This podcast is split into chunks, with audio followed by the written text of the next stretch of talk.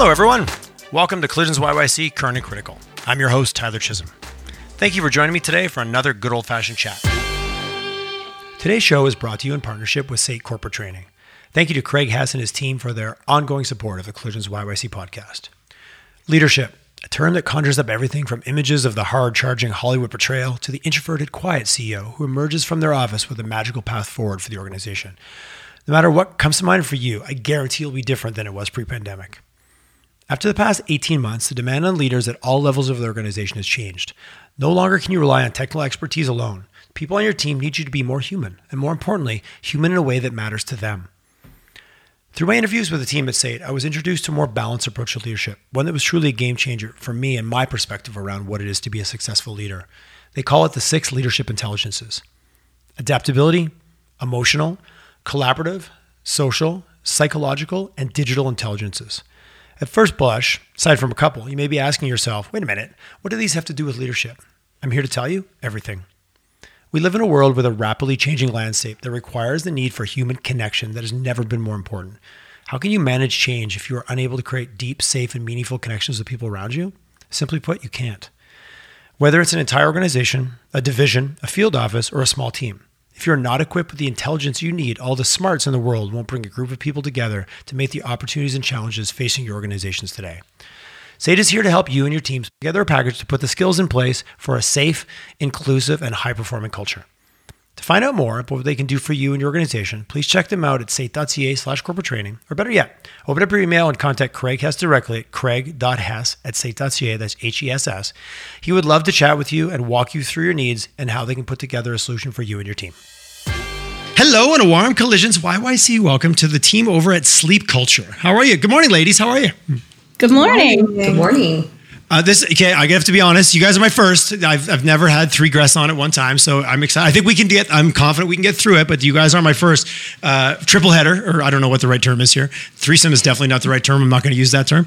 Uh, Brandy, Leah, and Marley. So you ladies are starting you started a new business focused on sleep which is an interesting thing something we all have access to. So how do you start a business around sleep? Shouldn't it be free? Can i just go have a nap? Isn't that how it works? But anyway sorry i'm going off on a tangent here. Maybe whoever wants to take the mic and let us just give us a little bit. We're in the elevator. You've got 17 floors to tell us what sleep culture is all about and then we can kind of pick it up from there. Mm.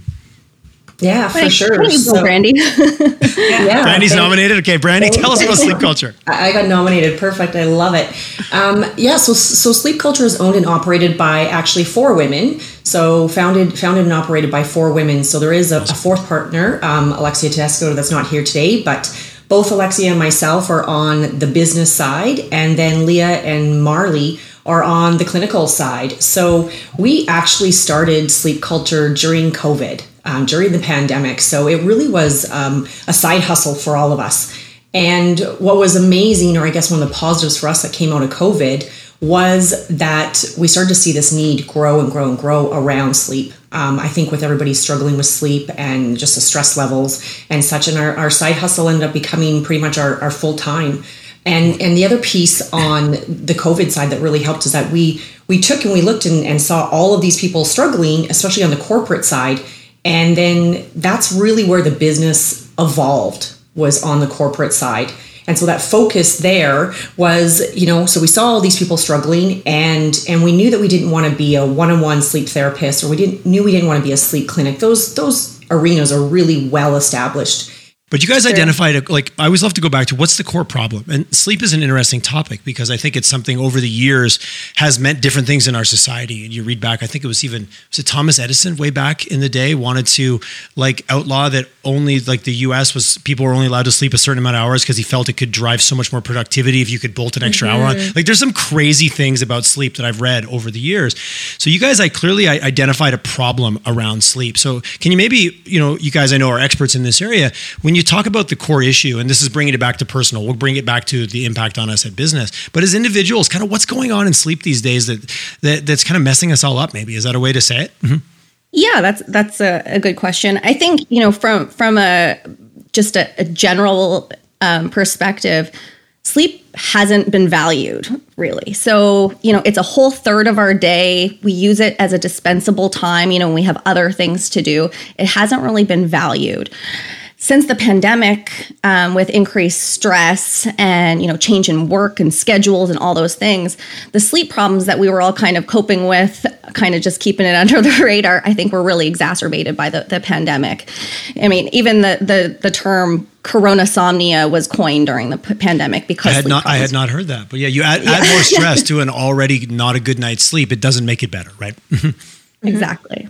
Yeah. yeah. So when, when you yeah, think about, really, so go ahead. Sorry. Well, well, that's really where our business evolved, right? We were seeing these organizations and we were seeing these leaders, and and that's where we pivoted the business and really created a corporate sleep program, which was very new and a little bit of a, a shift for people. Well, how does sleep? How do we integrate sleep within our corporations, and and why should we? And isn't that on the employees' time? And isn't that their responsibility and their job? Um, and and really, then I think when the mental health um, component really came to the forefront for these leaders, it became about how do I help my people? How do I support them? And they were looking for something new within their toolbox that how do I help mitigate some of this stress? How do I help support them through this this time that was so crazy for all of us that really impacted our lives in so many different areas? You know that those lines between work and home as we're all working from home and there there, there were no home. more lines between work and home like no that's the reality let, let alone you know working on you know sitting on your bed with your laptop working which is a whole other thing so let's mm-hmm. i want to stick on the thread of sleep for a bit because yeah i like what you talked about brandy and i you know being a being a pilot in years gone past and knowing people in that space those are industries that i think have done a lot of investment because there's a clear correlation to like a tired pilot is not a good pilot, a tired train conductor is a dangerous train conductor, those types of things. But corporate is a bit different um, because it's easy to see someone at their desk kind of being exhausted. They don't have they don't have 50 souls behind them in a plane or a train. So I was well, let's park that for a second. When you talk about sleep problems, like what are we talking about here? Is it rest? Is it not getting enough? That's easy. I think we all, oh, geez, I could use more sleep. But is it also the quality of your sleep? Like what's actually happening to your body when you're quote unquote lying there but not sleeping versus a deep sleep. Uh, really, let's let's let's break out the problem a little bit more so we can all because I think we can all relate at one time or another in our lives. Absolutely. It's a quality and quantity issue um, because it's, it's, a prioritization issue. So, you know, qu- quantity of sleep, we're certainly getting less than the recommended seven to nine hours. Um, you know, is, is, that the number? Is that, and is that a universal truth? Because I know there's people like, we'll talk about the Superman and Superwoman in a bit, but I, I, seven hours, I don't need, I four hours, I'm good. And there's kind of, I have some friends that kind of moniker themselves as like, well, yeah, but I'm different than that. Is that just not true or is it individual? It's it's it's not true. okay, no, let's be blunt. Let's call a spade a spade here. to, to be like completely scientific, there is a small small percentage, less than than I think it's like less than 0.1 percent of people that okay. do have a genetic mutation that allow them to um, function completely optimally on about six and a half hours, and that would be the lower end of the short sleepers.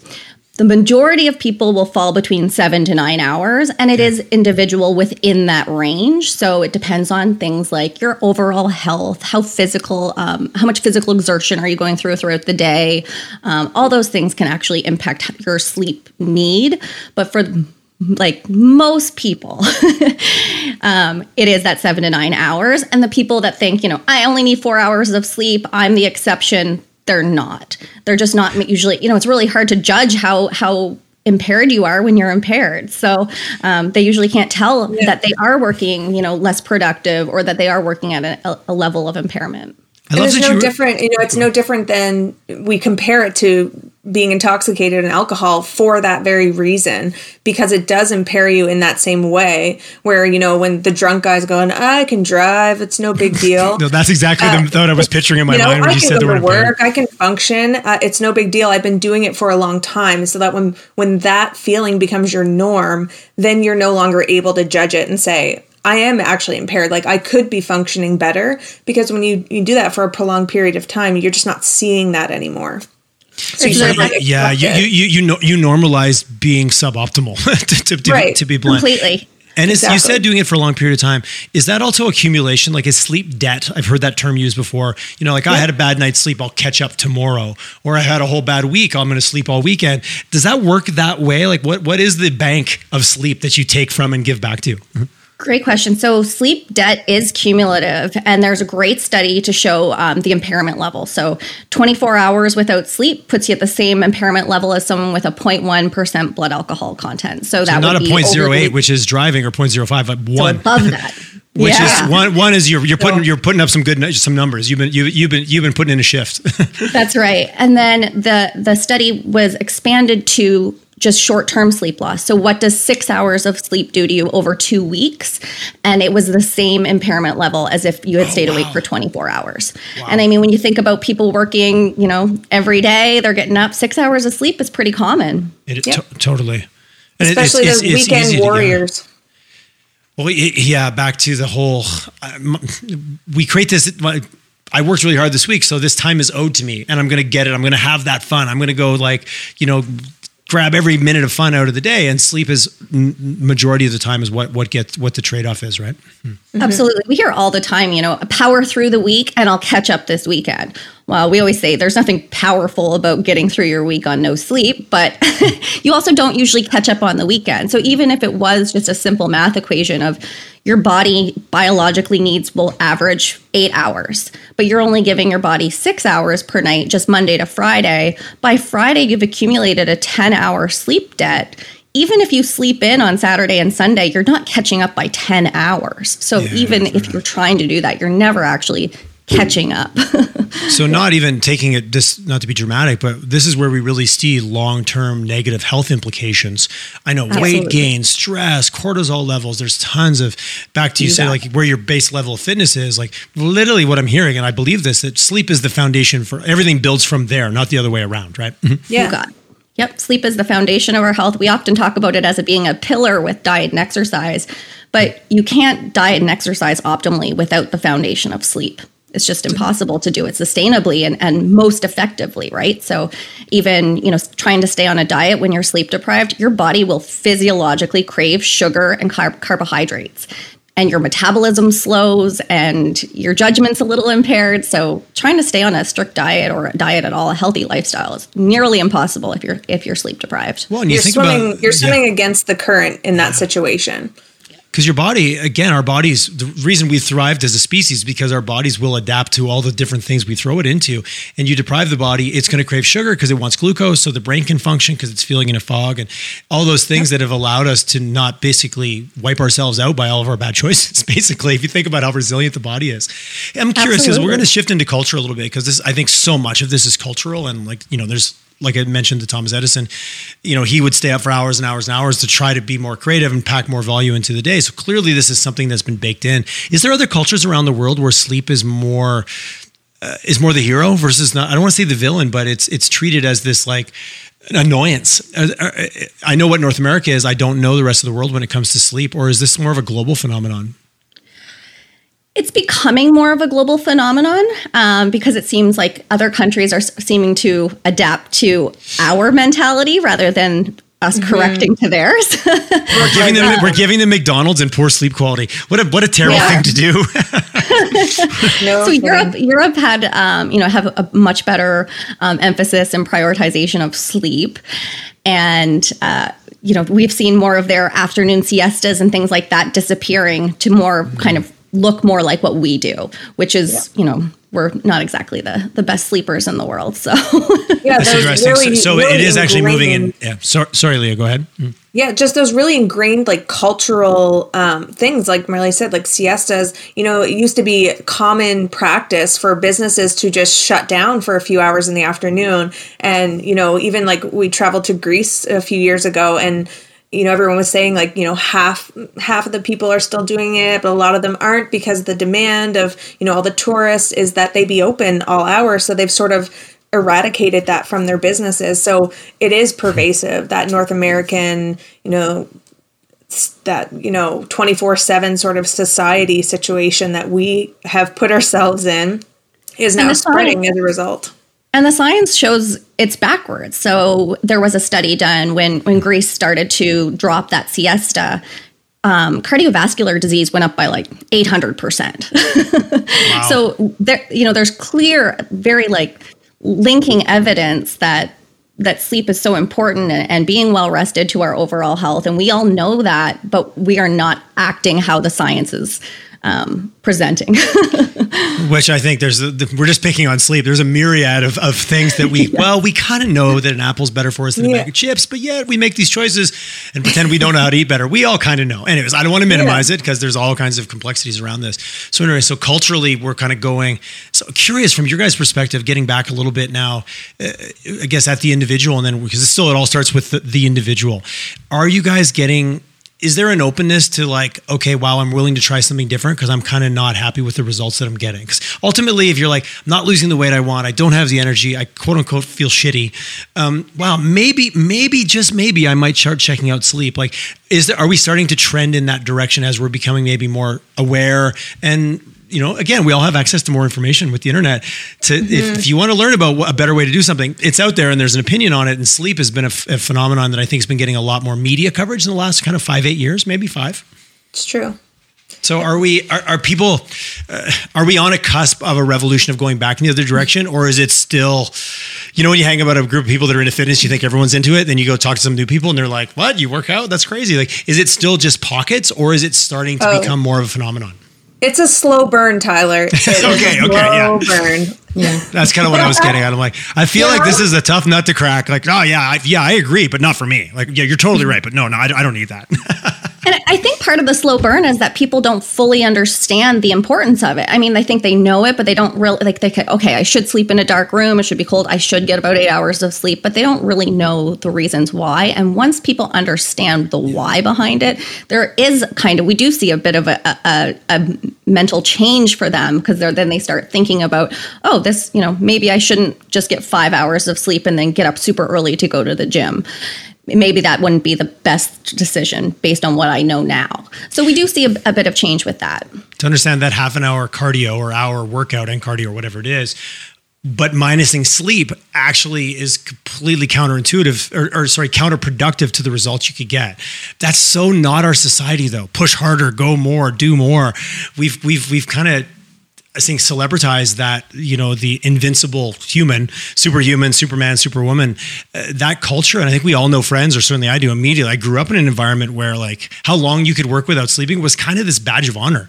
And thinking back, man, it was so dysfunctional. This was an environment where a rural environment. I grew up on a farm, so operating heavy equipment and all the things that could go wrong. You were in a really good environment for things to go wrong.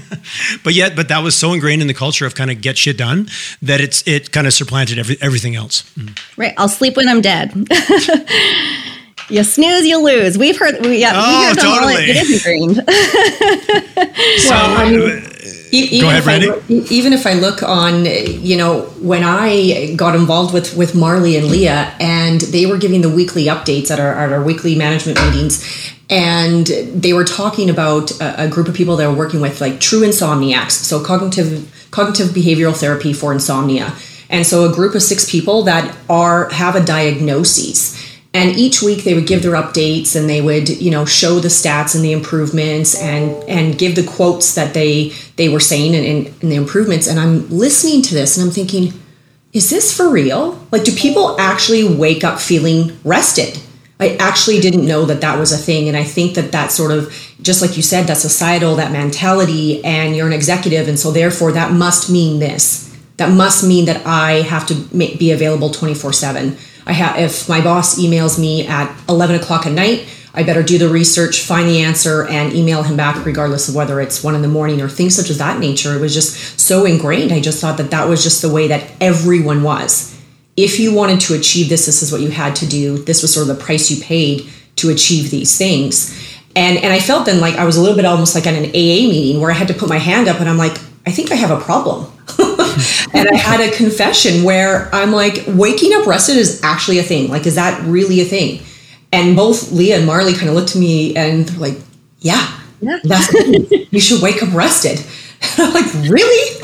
And Should be one and, of the basic perks when, of being human, right? Kind of like, uh, or, or, certainly one of them. right, and that's when I need, realized that I I actually needed my own sleep plan, and that I needed needed to address my own sleep issues um, you know, it was a little bit different for me. I would have anxiety going to bed because it was like, well, what didn't I get done today? Uh, and what do I have? Then you wake up tomorrow? at three in the morning and the, the busy right? brain and the, the mental checklist that's going exactly. On. So what I heard you said, and I agree, and I've experienced this much and been been there myself. Is this also uh, not to oversimplify, but it sounds a lot about like it sounds about boundaries. You know, it's yes, you have to have a plan, and we'll kind of talk about what some of those elements are.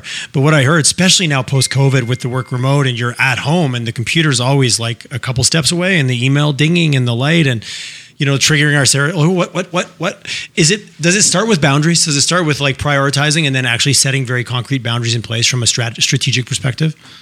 Always. We always start with our very first sleep tip is is prioritize sleep set those boundaries for yourself make it part of your your day. You know there's a reason that it, it happens every night. We need it. If we didn't need it we would have evolved out of it. It's a very vulnerable state as a human. So if it wasn't super important we wouldn't we wouldn't be sleeping anymore. So i like what you said about the evolution the evolutionary piece. You're probably the most vulnerable. If we're sleeping out on the savannah if we're going to go way back that time right. of sleep was a pretty vulnerable time as a species to be at risk from getting eaten by whatever happens to be hungry. And and but yet exactly. we haven't evolved out of it. I think that's really because if we would have, we would have evolved out of it then. And yeah, arguably, the, the, the, the species vulnerable. that slept the most probably actually evolved the most mentally as well. So that's an interesting when you think of the the evolution of it. If you go way back, hmm. right? We yeah. would have evolved out of it. We would. It's it's such a vulnerable state to be in that if it wasn't completely essential for our survival, we wouldn't be doing it. and it's so funny because you know why don't we why don't we value it as a society? Well we haven't even studied it. As much as we've been doing it since the beginning of time the research is so far behind. Like we you know we haven't studied you know why hasn't that evolved out? So we just don't see a ton of research which means it's not driving all of that public knowledge forward. You know the research really is just getting into its prime right now. Like we're seeing studies come out now you know being funded way more often than they were. Probably the last five years it's really exploded. So we're just starting to learn. It's just starting to become part of you know public conversation and public knowledge. So which is so funny you know? It, it, it, it, it is. But no different though. What i'm really hearing is this is no different than a fitness plan or a nutrition plan but the key word here is you need a plan like I think yeah. you're right because I could go I could go have a nap right now if I wanted if I wanted to. I probably won't. But you're right, it's I could go work out too. Eh, but having a plan and having structure. So when you meet with organizations, I'm curious, you know, Brandy, you talked about your, I think that's a common theme. Probably a lot of people are nodding when you're talking about being in a culture, especially if your bosses or the people you report to have that mindset. You either fit in with the, yes, I'm going to respond 24 7, which sounds ridiculous, but I, th- I think the world is shifting that way. But our corporations also just like, I think you guys touched on earlier, uh, they're working through their bag of tricks of like, okay, well, we tried this and we have corporate wellness. Okay, well, let's try sleep because maybe that's at the root of it. Are we just kind of in a progression of companies looking for other things that they can kind of grab onto to offer value back to their employees? And ultimately, if they do it right, it's going to yield benefit to them too. But you know, invest in your employees first, and you're going to get more productivity and you're going to get better quality output that isn't tied to just minutes of awake time. yeah. Right, right. We love the organizations that recognize that it's taking care of the people, number one, and the productivity will be the byproduct from helping with stress levels and helping with, with sleep. And I think people like Arianna Huffington has done such a great job of, of shining a spotlight on it. Jeff Bezos is, an, is another one where he, you know, is really an advocate for eight hours. He makes better business decisions for eight hours. So, you know, I, I think that there's you know some people that everyone knows that um, is, are really starting to focus on sleep as being a, a, major priority and that it is the foundation to our health and health and wellness is important. It will be interesting i think you know this sort of post-covid world that we keep talking about and that work-life balance and and what does the work week look like now? And there's a lot of studies coming out saying well let's move to three-day work weeks and things such as this nature. And so um, is there does this then provide an opportunity to have some of those other conversations and is sleep one of those other conversations that we can have that if we're taking good care of our employees then yes some of these productivity pieces and all that will be a byproduct of taking good care of our employees Mm, yeah, sure. and I think those those people like Jeff Bezos and Arianna Huffington, and you know, I think uh, Google and Apple and those some of those major corporations that are really successful right now, and they're being very public about um, how they're promoting sleep in the workplace, and it's sort of allowing um, those corporations to go against the grain, to go against that that macho, um, you know, twenty four seven availability, push yourself, push yourself. It's giving them a solid example to say, actually, some of the most successful people and companies in the world are telling us that they've done their own research, they've studied their own behavior, and seen that pretty much across the board everything is improved and success is improved and productivity is improved by improving sleep so you know you see those organizations with nap pods and hmm. you know shutting down their email servers after a certain hour so that they can't communicate. So as hard as it is you know to be a forward thinking company um, in the world today those big companies are allowing them an opportunity to say like you know what let's let's go against the grain and see what happens. And then they're they're they're the leaders. So so it's sort of giving permission right now, which is kind of nice. No, permissibility permissibility is huge, and kind of if it's good enough for Google or good enough for Apple or Amazon, it's good enough for me. And I think I was. I, there was a story I just I was listening to you talk. I think the story was Winston Churchill used to take naps in the middle of the afternoon, like during the peak of World War II, when you think the last thing you would do is take a nap, but then he worked in all kinds of weird hours, but he would still nap. And I think that's an interesting like it, it, it's it's kind of like this new idea, but yet it's not. It's kind of been around, and it's so interesting how we like you said need to get permission. So with the companies that you guys deal with, are you and uh, this is now my marketer business hat on, are you out there pitching the idea going, "Hey guys, you need to get focused on this?" Or are you having companies reach out to you because there's always those outliers or those early uh, uh, early adopters, the people that read the Amazon case study and they're like, "Okay, we need to go find this." So curious in your as you grow your business uh, coming out of COVID, how much is push, how much is pull, how much are you guys presenting, how much are you getting the eyes rolling like, "Oh, another presentation about sleep" versus companies that are like, hey, we're excited about doing something different. Come and help us. right.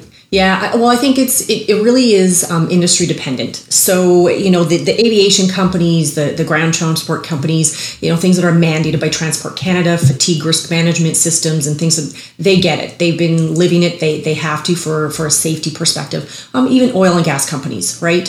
Um, however, if we look at, we sort of, like you said, if we, we park those pieces, because I think everybody gets that portion of it in terms of the safety component but the other organizations that we're working with, it is it is a lot of education on our front. Um, even if you say to people, "Well, we have sleep therapists," most people don't know what a sleep therapist is or what they do, and then how does that then provide benefit to that individual and ultimately to the organization. So then you take that, I would say that that's almost step one. And step two is then, okay, well, we have, we offer corporate sleep programs. Well, now when you say that to someone they have no idea what that really means and, and how are you going to integrate that and how are you going to implement it? And and again especially most executives they want to see that roi i. Do believe a, another positive of covid was that people were just really concerned about their employees and wanted to provide support. They were seeing the fatigue and the stress show up in a myriad of ways. So whether it be communication breakdown whether it be a lack of creativity whether it be sick days increasing things such as that nature and so it really was an immediate need in terms of let's help our people.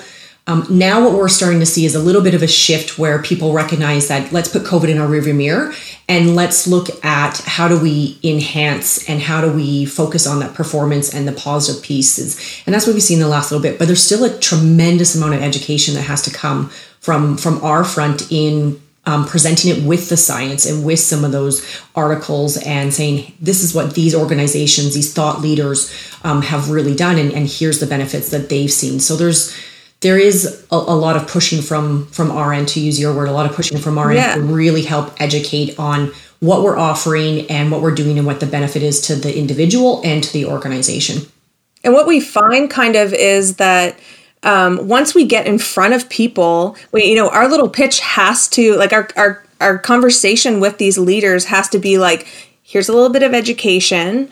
Here's what we do, and here's what we can do for you. And once we get in front of them and have that conversation, they're like, oh, yeah, I mean, you know we're having really awesome results and then a lot of times what's coming from that is you know links from that company and to say like oh my friend they want to talk to you so talk to them so we're we are pushing in a way like that we need to get in front of them and, and sort of have that conversation to open the doors.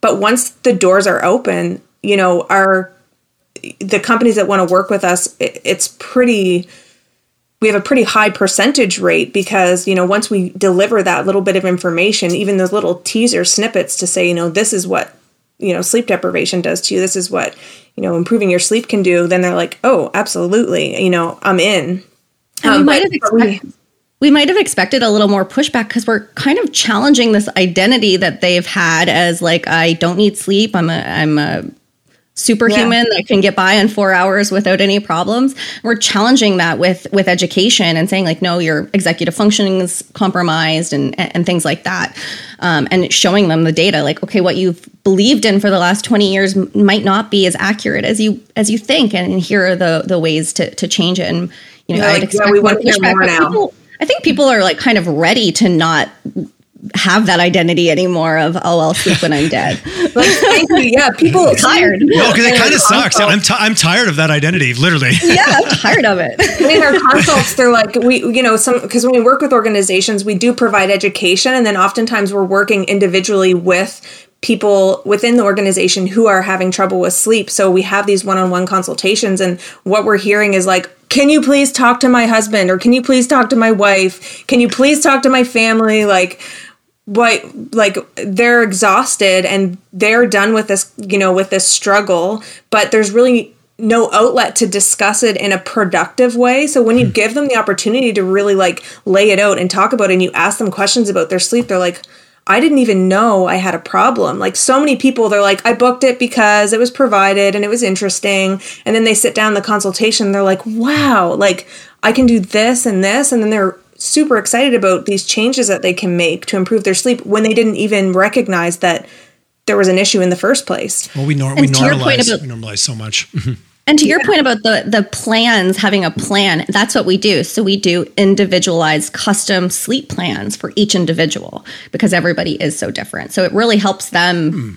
you know, kind of minimize the amount of work that they have to do because they have it right in front of them. Here are the yeah. steps to take have, have a plan and then execute. So curious, what what would be in some of that plan? Like let's let's get a little prescriptive here because people are sitting here going, okay, they're they going to tell me what to do? Like you know, you listen to for the whole hour and they're like, they never told me how to have a better sleep. So what would be some of the like just boilerplate? This is standard advice we get to everybody. I do really appreciate and respect that it's personalized, but I have heard and read that there are some certain baselines, like you mentioned, dark room. Like what would you guys? What's on your checklist? Like what are the top three or top five or maybe top ten? Because I think there's a handful of things you can just do today. Mm-hmm.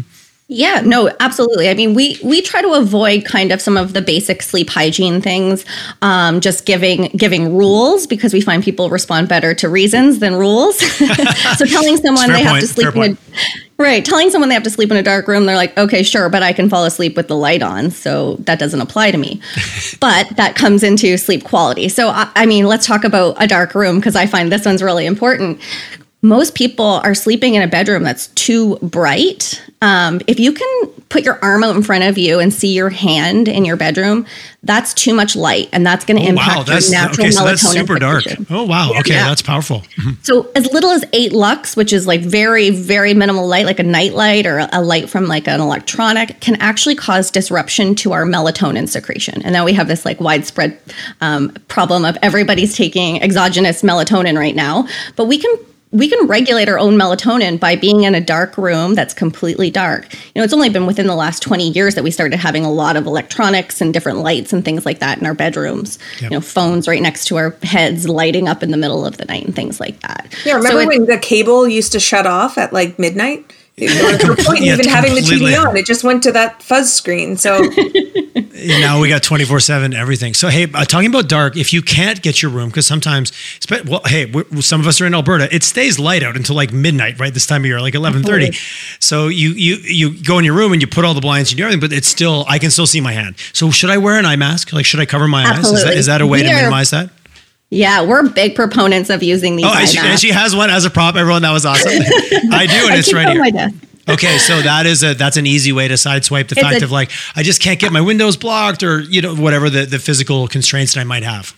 It's a very like cheap investment for improving your sleep quality tremendously. We can be waking up throughout the night without even realizing it. You know, you might not realize that your your phone light had turned on and and that's what caused you to wake up and roll over.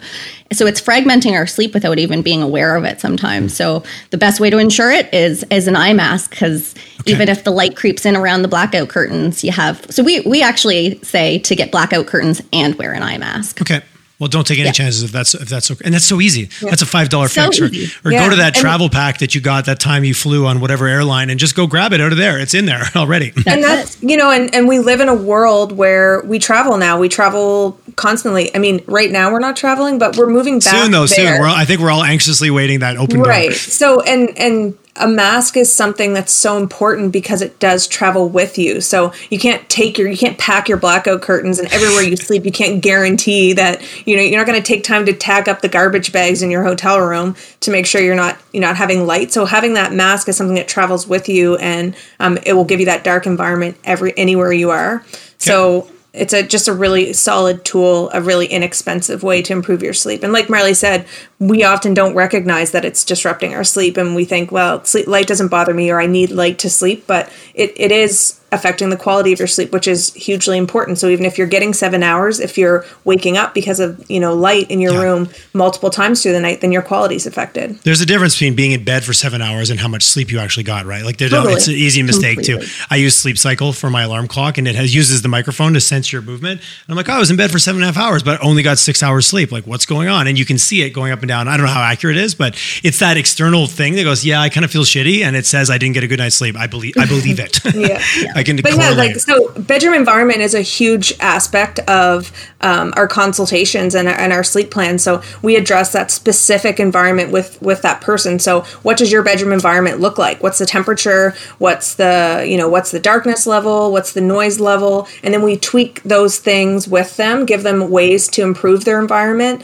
Um, easily and we put that in the plan. So environment's definitely the, the you know first thing that we would address and it's oftentimes one that's really undervalued by people so they're really surprised by how big a difference they feel just by changing their environment a relatively low, and some relatively low cost, like a five dollar eye mask. Yeah. What, what, what's absolutely. ideal temperatures? I've heard. I always hear the word cooler. Sleep in a cooler environment.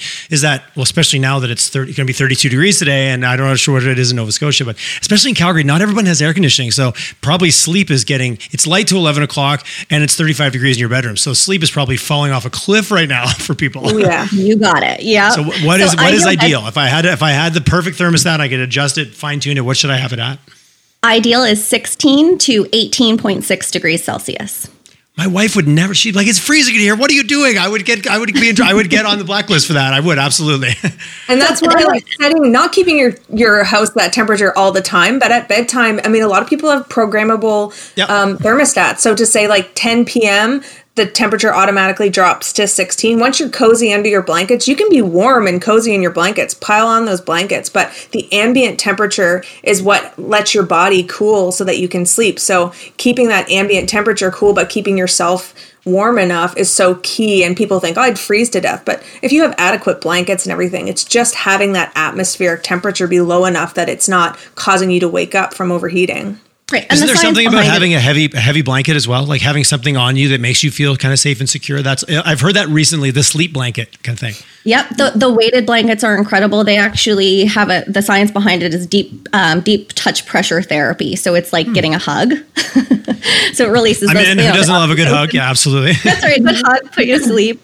Um, but yeah, the the warm um, warm heavy blankets in a cool environment is the best environment. And the science behind it is our heads are typically out of the blanket. So we can lose a lot of heat through our heads, and our body, our core temperature has to cool by about two degrees Fahrenheit in order to us for us to fall asleep and get into good deep restorative. Oh sleep. wow, okay, that's so that's significant when it comes to shift in body temperature. Like two degrees is yeah. a significant number pretty significant. Yeah, we actually like our body temperature changes with our circadian rhythm. And so when our bedrooms are too warm, it's going to prevent us from falling asleep and getting into that first stage of deep restorative sleep when we're when our body temperature can't cool. Okay, now, so- in, like just to give you a tip for what's going on in our weather right now, and if you don't have air conditioning, how can you facilitate the cooling so you can fall asleep? So we, I'm a big advocate for um, a hot shower or a hot bath 90 minutes before bed. And I know it sounds counterintuitive because you, you think you should take a cold shower. But what that hot shower is going to do is it's going to bring all the blood vessels to the surface of our skin where we can lose a lot of heat.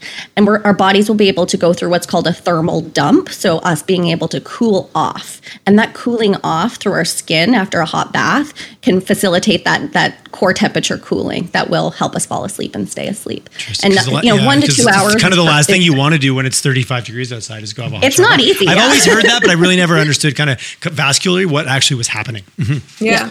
And and you know a lot of people tend to prioritize that wake up you know we we really focus on a bedtime routine for our children and for our babies and like that's like such a key element of of sleep and then like somehow it just that just falls by the wayside somewhere during school age. And then we start these elaborate morning routines in order to wake ourselves up instead of these ne- these bedtime routines that facilitate healthy sleep. So these elaborate morning routines often include a shower when actually the benefit would be much greater if you included that in your bedtime routine and and sort of beefed up your bedtime I think is routine. it, is it Japanese culture where they always bathe and go to the um, the onsen, I think, where they have a hot. I think they they always bathe before going to bed. I was like, when I was traveling in Japan, I was like, oh, everyone's going to. That's just part of the part of the routine. So just tying it in another layer, because just thinking yeah. of a culture where they always bathe, they never they never go to bed without bathing, which I thought was more just a cleanliness or something, and which you might have been, but also directly. And they're super. The onsens and the showers they have are super hot,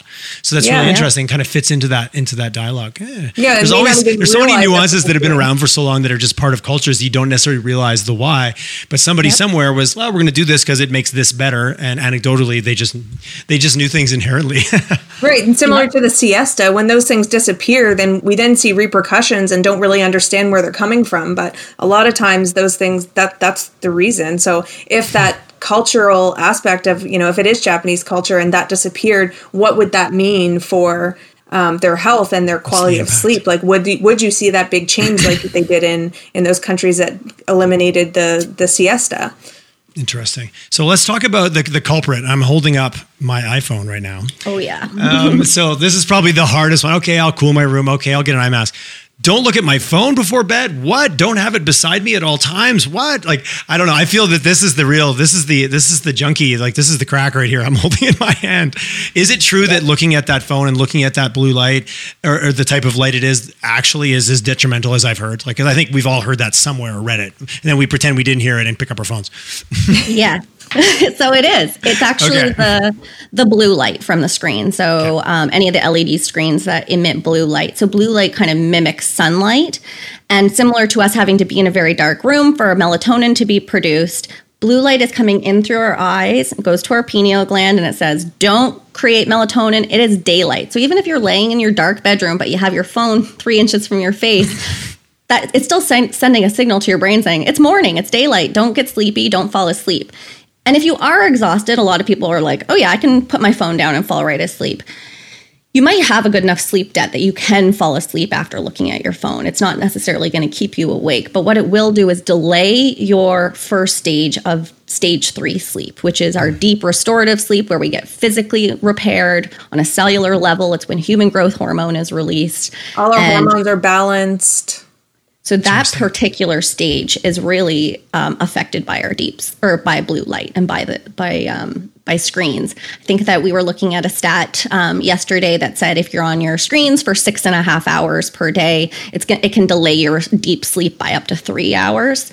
So and shift your circadian rhythm as a result of that. So when your melatonin is delayed, then that those onsets of the sleep cycle are also delayed, which means that you know that you have a circadian shift that comes with that. And that's just I think for every 6.5 hours spent on a device, it's pushed back by 3 hours. So if you think about children who are now going to school on their iPads and then doing their recreation time on their iPads and adults who are now working on their computers who weren't before or you know spending more time on their computers and, and meetings and that kind of thing six and a half hours is not, is not unreasonable you know it, no that sound there was a time that that was a big typical. scary number but i think that's probably almost standard fare right now for, yeah, for most I'd people the, especially knowledge lower, workers and yeah yeah wow. on the lower end really when you, when it, i mean especially now with with working from home so so that delay yeah you like marley said you can fall asleep but you know the quality of your sleep and the whole architecture of your sleep is going to be affected. Whether or not you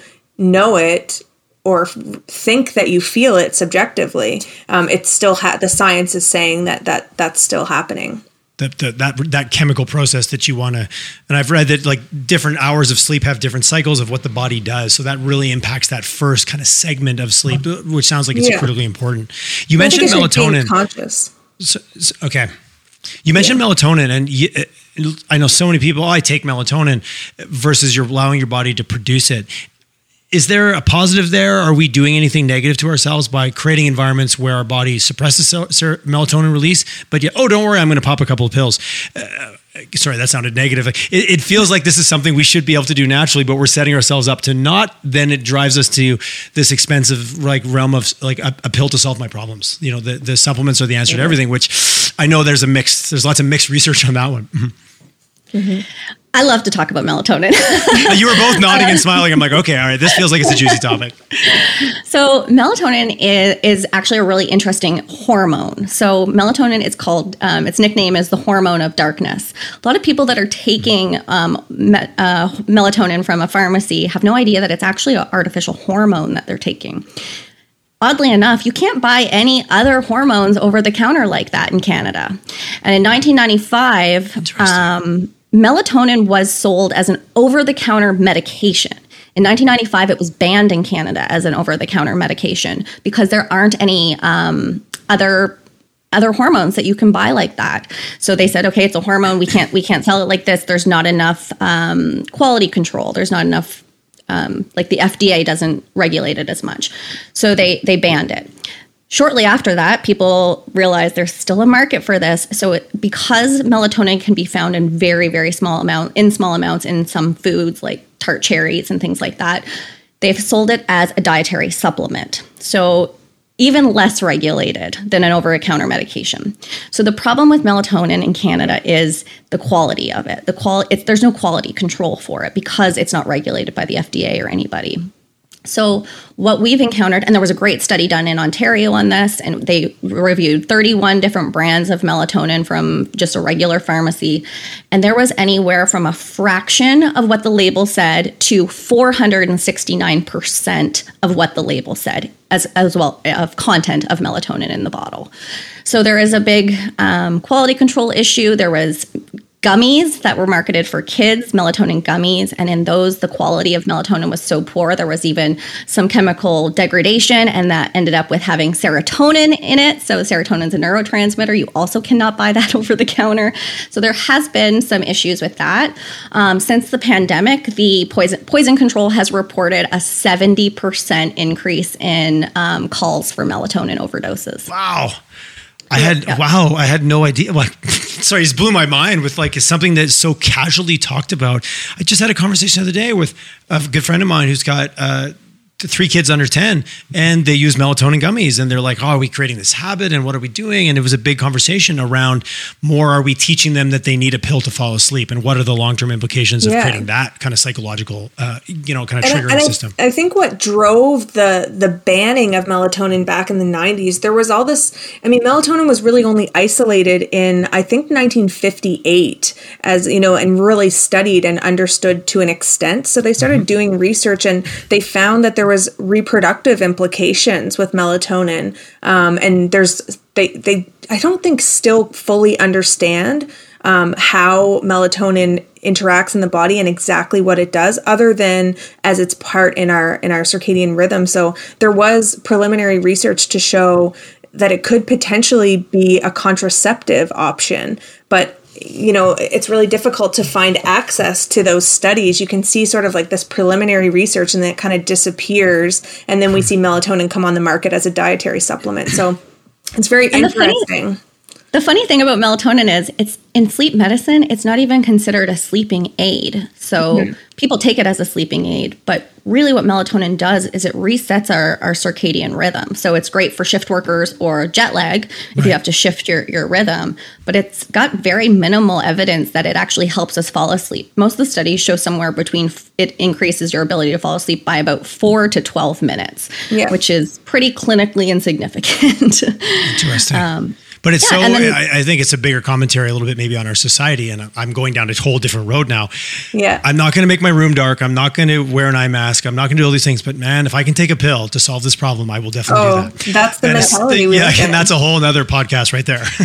Yeah, and I think that I think what what the research often what we see is like it's not showing that it's helping, but like they haven't quite seen um, negative effects yet. They haven't studied it enough to see the real detrimental Right. effects yet. You know, similar to all those products, we see new products come on the market, everybody goes crazy, and they're like, "Oh, oh, back it up, back it up." It's not good. Yeah, back we up haven't bus. kind of Yeah, gotten totally. there with melatonin yet. There just isn't a ton of research, so they're saying, yeah, it's safe to take it.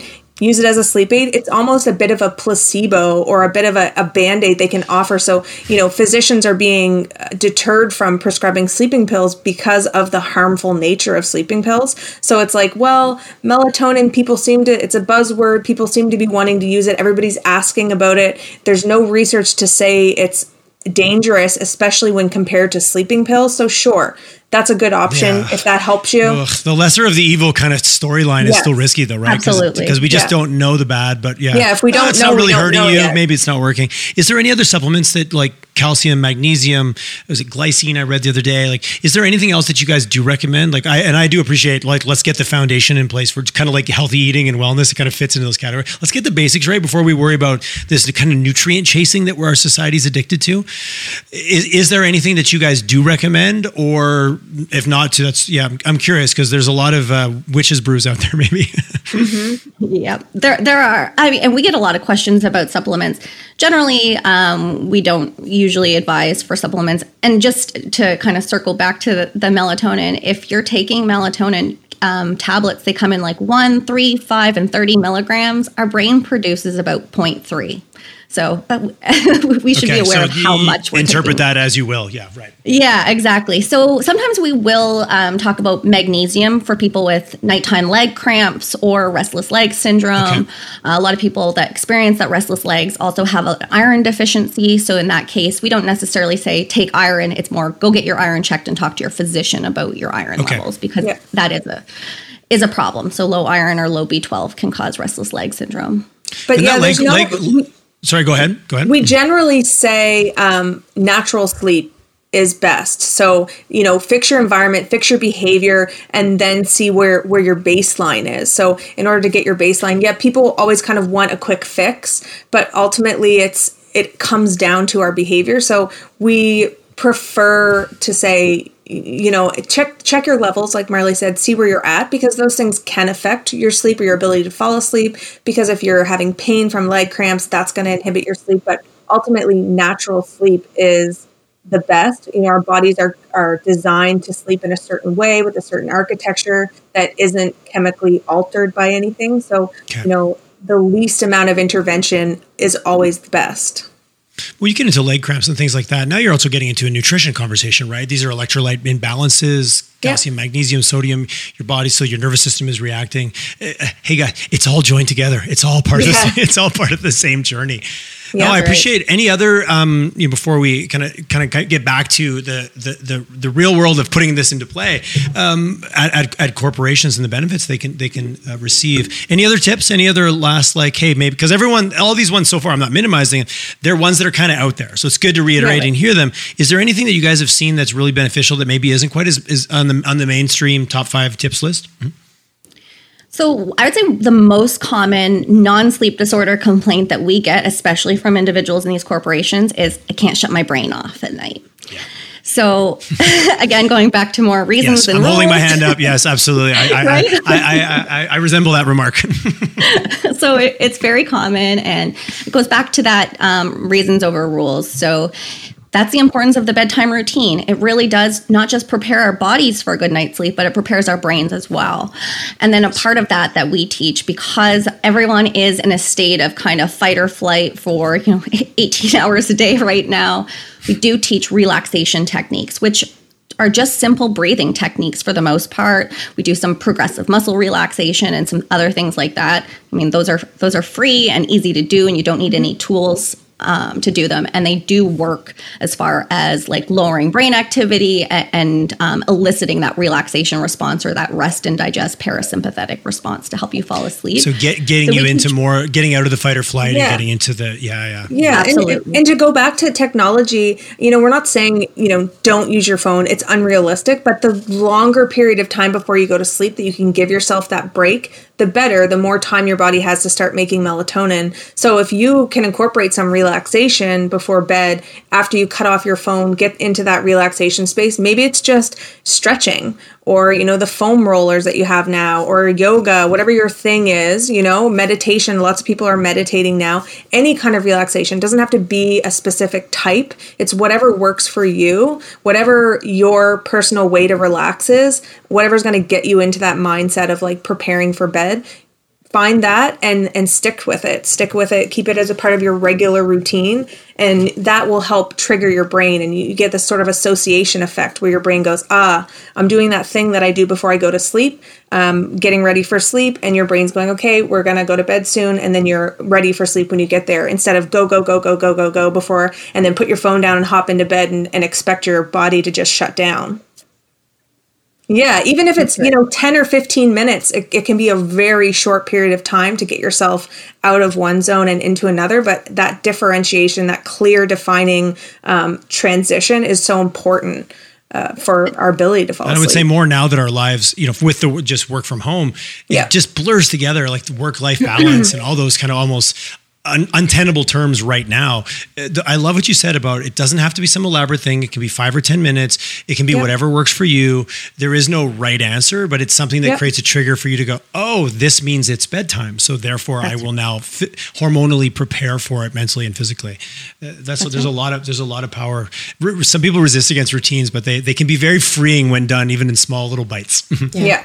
Well, one of the the terms that you know has come up a lot, um, you know, since COVID is revenge bedtime procrastination, and so it's just recognizing that that's what you're doing, right? So if I'm trying to steal some of some me time back, and I'm trying to, uh, you know, get some control in in my day and in my life, then I'm going to sit here and and how I do that then is that I'm going to scroll Instagram for two hours straight or watch Yeah. another episode of Netflix or whatever and and that's and then ultimately that's you're stealing from your bedtime you're stealing Yeah. from turning the brain off and having that association you know to actually make that switch but I think that that's too where we are a little bit different. You know, knowledge is no longer scarce. People can go and Google this and, and get some of these tips and things such as that nature.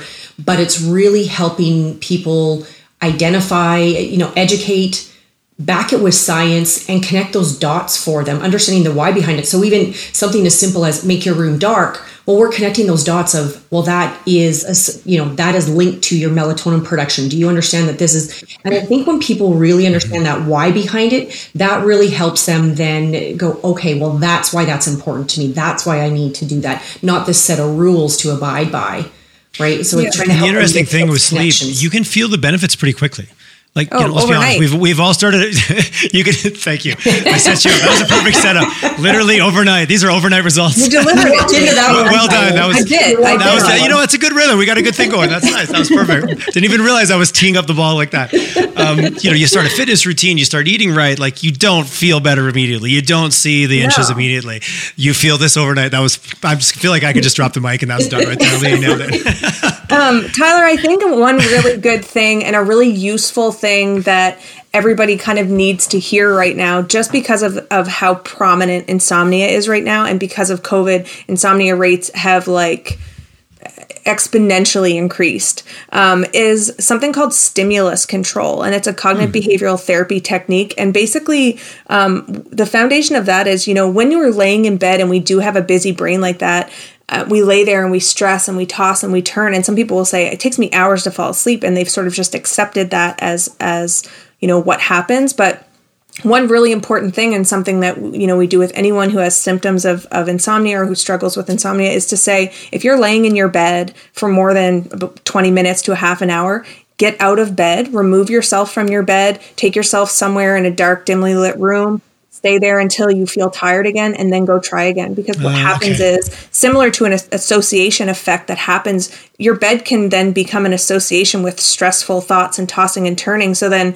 it then becomes perpetuated each night when you lay back down and you're like oh i'm not going to be able to fall asleep again bed- the bed becomes the trigger. stress. Yeah, yeah your bed becomes a trigger for insomnia and then that then solidifies it and what what could have been a poor night's sleep then becomes a year or multi-year struggle and ends up with people getting on sleeping pills and things and be, you know creating this entire anxiety around bedtime and around sleep and just you know resigning themselves to the fact that they don't sleep anymore um, when it's really what it is is just a really strong association with that wakefulness. So um, that's a really important thing now for people if they're struggling with sleep.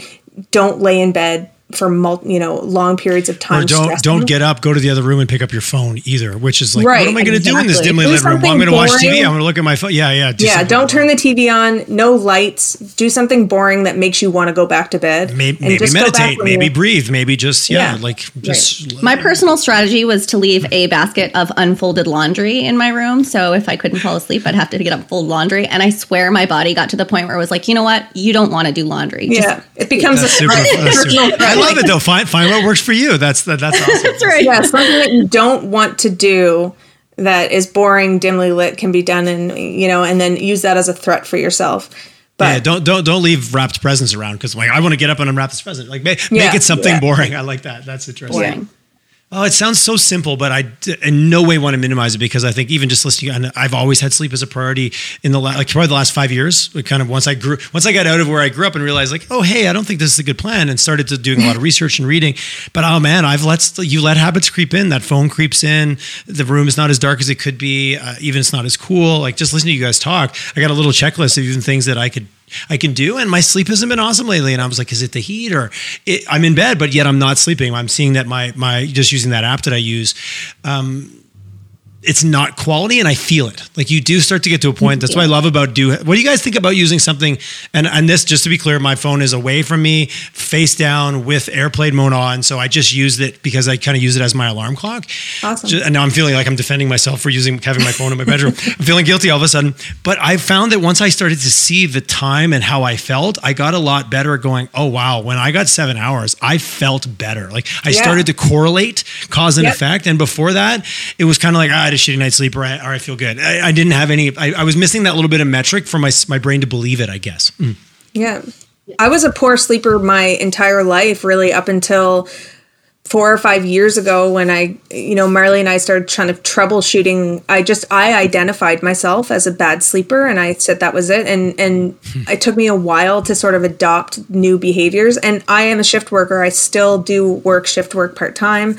Um, so that comes with a whole other slew of issues. Yeah. But, you know, just the recognizing what my sleep need was and, and starting to prioritize it and seeing how I felt, even as a shift worker with all of, you know, with the constant sleep deprivation, just by prioritizing getting enough sleep, even if it is, you know, at off times, um, made such a huge difference for me in how I felt, especially with my anxiety, like mental health wise, and like feeling, you know, feeling in control and feeling emotionally stable, you know, like feeling better. Um, that was a motivator for me. So as soon as you make that little, like you said, make that little change and you feel a little bit better, it's like, hmm, there's something to that.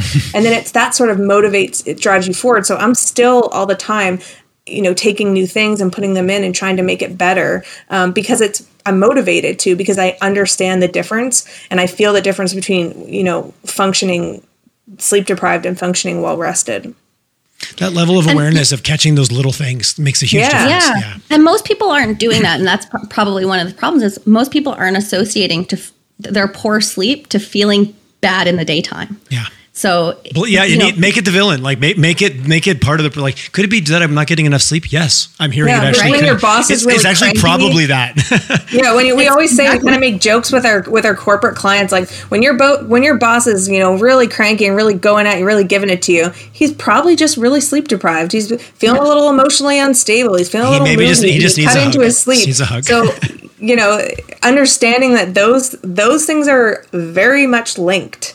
Um, your mood and your the way you react, the way you interact with people, your communication style, all of those things are very much um, affected by the amount of sleep that you go into work with or the amount of sleep that you get at night. So even just recognizing that to say it gives us a little bit more empathy as well, and that does, you know. yeah. That that's kind of where we see with our corporate clients, like the staff dynamics as well. Like that can really change your communication. Like if they're they're not just like, oh, this guy's a real jerk. Like, oh, this guy's got a sleep disorder. He's got some problems. Like, you know, it's it's it's interesting when you when you understand the the science behind it, what how it changes your perspective.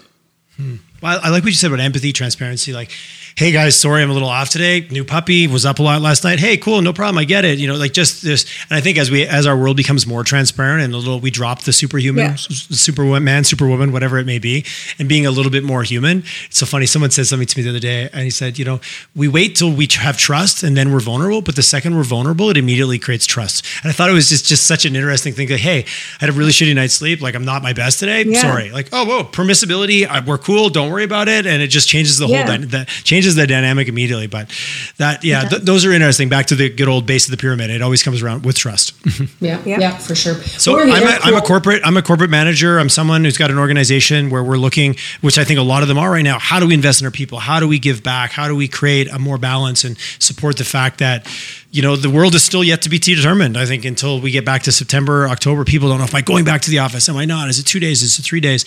How would I engage with you guys? To is does this start with like is it a lunch and learn? Is it a workshop? Is it kind of an assessment? What what would be the first step?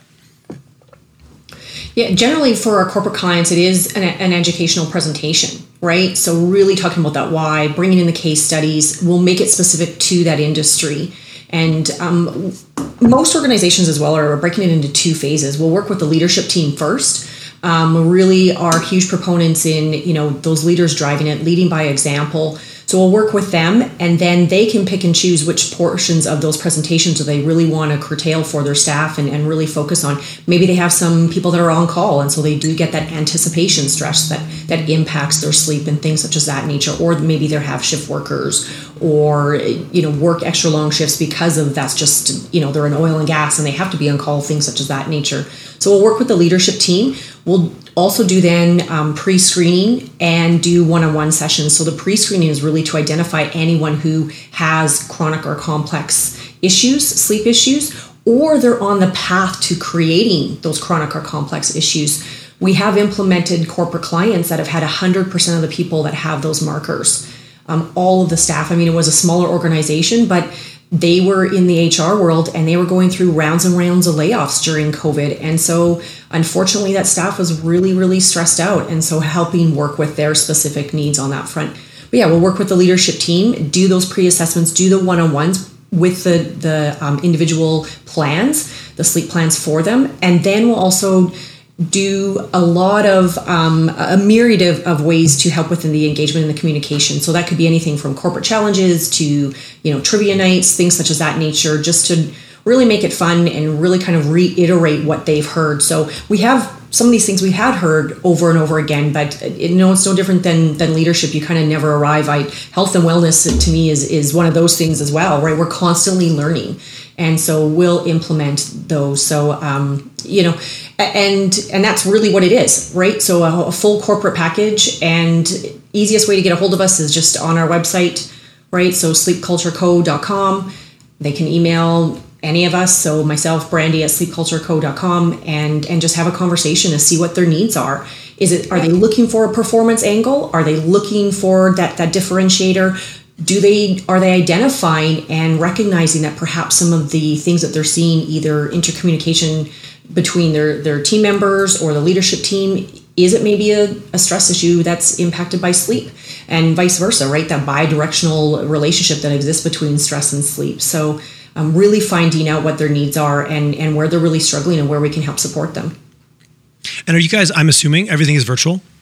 Yep. correct yeah. It's beauty of Yeah, you, so you guys are in Nova, we you guys are in Nova Scotia, you guys are in Calgary, you guys are in Halifax. Yeah. It's just, it, you might as well be down the street. I, I, I do I do love COVID how it's broken down some barriers in terms of accessibility. Yeah, we work with a lot of companies across Canada. You know, we've worked with um, businesses and organizations in uh, you know other provinces out west, and we've worked with you know in Ontario and out east. So we um, the the virtual nature of COVID has really actually helped us a lot. It's really given us access to a larger market and, and given people access to our services. So, and it actually makes it really convenient. You know, instead of going in for an appointment somewhere, you know, these one-on-one consults are so easy. People can people do them on their lunch breaks or during you know a lot of or, uh, organizations say you know do it during during work time. This is a work initiative, um, so they allow them that time to to have that appointment and.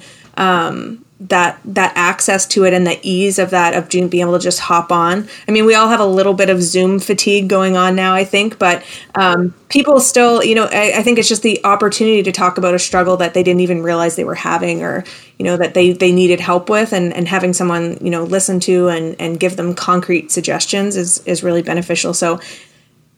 Even though there's a little bit of Zoom fatigue, I think the convenience of it is really um, people really appreciate that.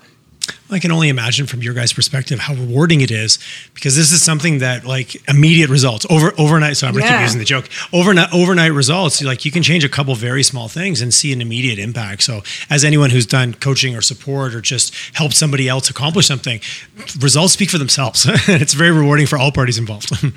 it's the reason I fell in love with sleep and sleep as even a practice because I well I mean Leah and I are both healthcare people and we got into healthcare to help people. We worked in the hospital and sometimes when you're working in the hospital, you don't get to see people get better. Sometimes you get to see people leave the hospital, but you don't get to see them thriving in their life. And with sleep, hmm. like I was seeing people change their life like they were and I know that sounds dramatic, but they were getting the quality of their life back. They had energy to play with their grandkids, and they had, you know, a, a better mood. They they were getting along with their family members and their coworkers better, and you know, that's quality of life is what life's all about. So it was just so rewarding to to see like, oh, we're making a difference. This is making a big difference in people's lives, rather than like you know try this medication. Yeah no no doubt. And and and, relative, and relatively and relatively quickly. Well ladies yeah. i've really enjoyed our chat. Thanks for being so like let's get in the weeds and let's because you guys are sleep geeks which i love it. You like we got we got we nerded out a little bit. It was awesome.